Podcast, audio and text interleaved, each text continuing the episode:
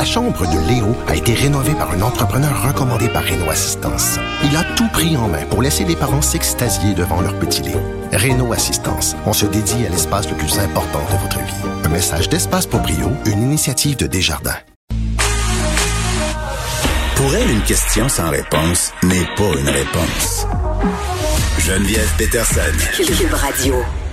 Euh, il y a un reportage vidéo très, très intéressant sur le site de Tabloïd et qui s'attarde à l'utilisation des médias sociaux, euh, l'utilisation qu'en font les Premières Nations.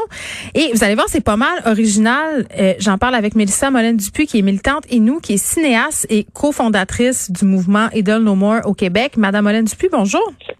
Oui. Bon, ce reportage de Félix Penneau, quand même, c'est vraiment cool de voir ça. Là faut dire, c'est pas d'hier que les Premières Nations euh, sont très présentes sur les médias sociaux. Euh, on utilise beaucoup ce moyen-là.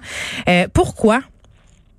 Ben, je pense que c'était la manière la plus simple pour nous de pouvoir, excusez-moi l'anglicisme, mais bypasser dépasser euh, la limite que les, les, grands médias nous donnaient de pouvoir nous exprimer sur la place publique. Les médias sociaux, c'est extrêmement euh, accessible, c'est très démocratique. Mm-hmm. Puis on, on l'a prouvé aussi à travers les mouvements comme Idle No More. Eh bien, on, on sait s'organiser très rapidement avec ça et on, on peut avoir un consensus culturel assez rapide aussi. Ben oui, puis ce que j'ai trouvé euh, vraiment intéressant, puis ce qu'on peut voir dans la vidéo de tabloïd, c'est qu'en quelque sorte une émergence des producteurs de contenu autochtones, des genres d'influenceurs, si on veut, euh, sur TikTok notamment. Euh, qu'est-ce qu'ils y font? Euh, il y a plusieurs utilisations justement de la plateforme, mais c'est toutes des, utilisations qui nous représentent. Euh, un des exemples les, plus clairs qu'on a vus, c'est celle-là de Dogface 420 ou 408 selon sa plateforme. Mm-hmm. Euh, Dogface, c'est, le, le, le, monsieur qu'on a vu sur une planche à roulettes qui buvait du jus de canneberge ah en, sur la chanson Dream. tout le monde l'a vu parce que tout le monde a, raisonné sur l'idée du monsieur qui s'en va travailler le matin, qui boit son de canneberge, puis il n'y en aura pas de problème. Cependant, aussitôt qu'on l'a vu en action, nous autres, on, a reconnu euh, une espèce de, je dirais, de, point commun culturel à toutes les communautés autochtones. Il ressemble au mononcle qu'on a tous, qui est, qui est super relax. Et en plus, il buvait du jus de canneberge. Et, et si c'est une saveur qui est euh, assez euh, répandue en Amérique du Nord, peu importe de quelle région tu viens, c'est le goût de la canneberge, qu'elle soit petite, grande ou buisson élevé, buisson bas on, a cette saveur-là qui existe. D'ailleurs, c'est un peu la saveur du, euh, du Thanksgiving américain, mais c'est une saveur autochtone. Et c'est pas tout le monde qui triple là-dessus, mais on en a tous comme une bouteille chez nous. Fait que ça nous a un peu unis, mais en même temps, ça a uni la communauté autochtone et allochtone autour d'un d'une représentation autochtone du, du, du comment je peux dire du, du plaisir, de la, de la facilité de la vie, tu sais, de toujours être de bonne humeur pareil. Oui, puis on disait qu'en 2020, ça représentait bien euh, cette vidéo-là de ce dont on avait besoin en 2020. TikTok, c'est une plateforme euh, qui s'illustre entre autres euh, parce qu'il y a beaucoup de danse. Puis les danses, c'est très important dans les cultures autochtones. C'est peut-être pour ça aussi, puis là je spécule qu'on utilise ce médium-là pour s'exprimer au niveau des Premières Nations. Ben, je pense que c'est vraiment quelque chose qui nous a unis. Puis d'ailleurs, euh, je donne un exemple avec euh, Idle No More, le mouvement pan-canadien. On dansait dans les rues, puis il y a une raison vraiment euh, très politique pour ça, c'est que pendant des années, les danses et les chants des communautés autochtones ont été interdites par les lois, par le gouvernement. Mm. Donc, en dansant, en étant présent en chant et en musique, ça montre que on n'a pas pu être empêché d'exister culturellement. Mais ce qui est le fun aussi, c'est que présentement, ce qu'on voit, c'est des sessions de glam up ou comment je peux dire, quand on se glamourise, c'est que les gens se, se, se filment pendant qu'ils sont habillés dans leurs vêtements du quotidien. Et tout d'un coup, paf, ils tombent habillés. Et on le voit beaucoup à n'importe quel niveau de d'influenceurs sur TikTok. Le monde va sortir leur gros maquillage, mais dans les communautés autochtones, on va sortir ce qu'on appelle notre régalia. Et c'est les vêtements qu'on va porter lors des powwows, lors des, des représentations officielles. Et c'est comme, c'est pas se déguiser, mais c'est vraiment représenter sa plus grande euh, fierté culturelle, visuelle. C'est sur soi-même qu'on va la porter. Donc, le glam up autochtone, c'est vraiment sortir qui n'a pas été effacé du passé et qui existe aujourd'hui dans le contemporain. Oui, puis je trouvais ça euh, vraiment intéressant à regarder quand euh, j'ai visionné la vidéo euh, de Félix Penneau, c'est de voir justement, bon, je savais pas qu'il y avait un mot pour ça, le glam up, mais de voir la, la continuité en quelque sorte entre la, la culture autochtone et le quotidien d'aujourd'hui, ce moyen de communication très, très moderne, puis cette idée-là là, que vous avez soulevée tantôt, le fait de n'avoir pas été effacé.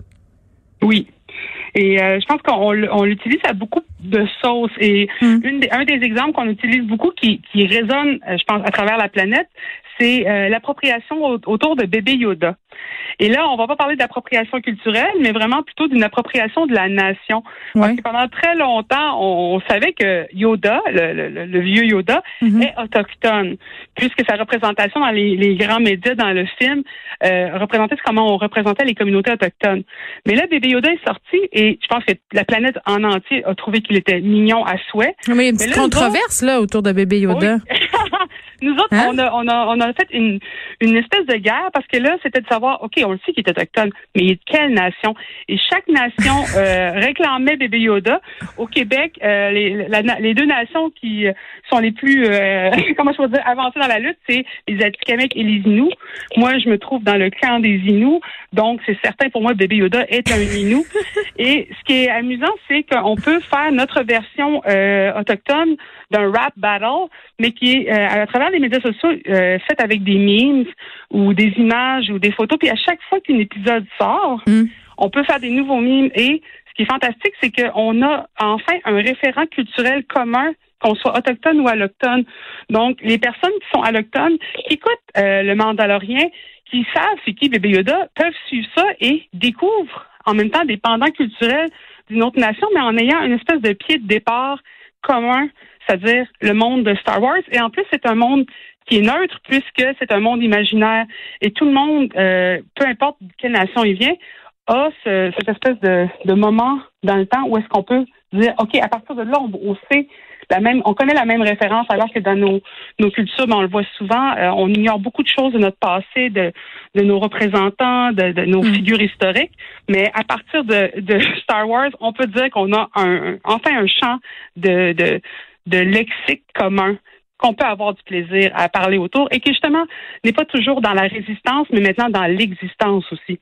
Euh, oui, puis il y a beaucoup de questions de langue aussi. Là, je voyais des gens euh, qui faisaient la promotion de l'Inuktitut, mais là, on se parle beaucoup de, de trucs très très positifs.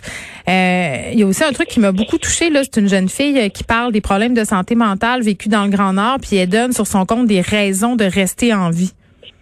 Oui. Euh, en, en, ayant des fois des luttes communes, mais en étant isolé, c'est très, euh, c'est très euh, facile de pouvoir se donner un support, un, une espèce de capteur de rêve, de networking, de support en, en, en, santé mentale et aussi en lutte. Fait on a pu voir aussi par rapport avec ici au Québec euh, Joyce Echaquan et la résonance que ça a pu avoir à, travers les médias sociaux, ça a mm-hmm. résonné jusque dans la culture puis dans le public québécois et c'est là aussi où est-ce qu'on on peut entendre les alliés enfin s'exprimer par rapport à j'entends ce que vos communautés disent par, rapport à la jeune fille en santé mentale, par rapport à nos communautés mm. sur les femmes autochtones et ils peuvent nous appuyer à travers les médias sociaux.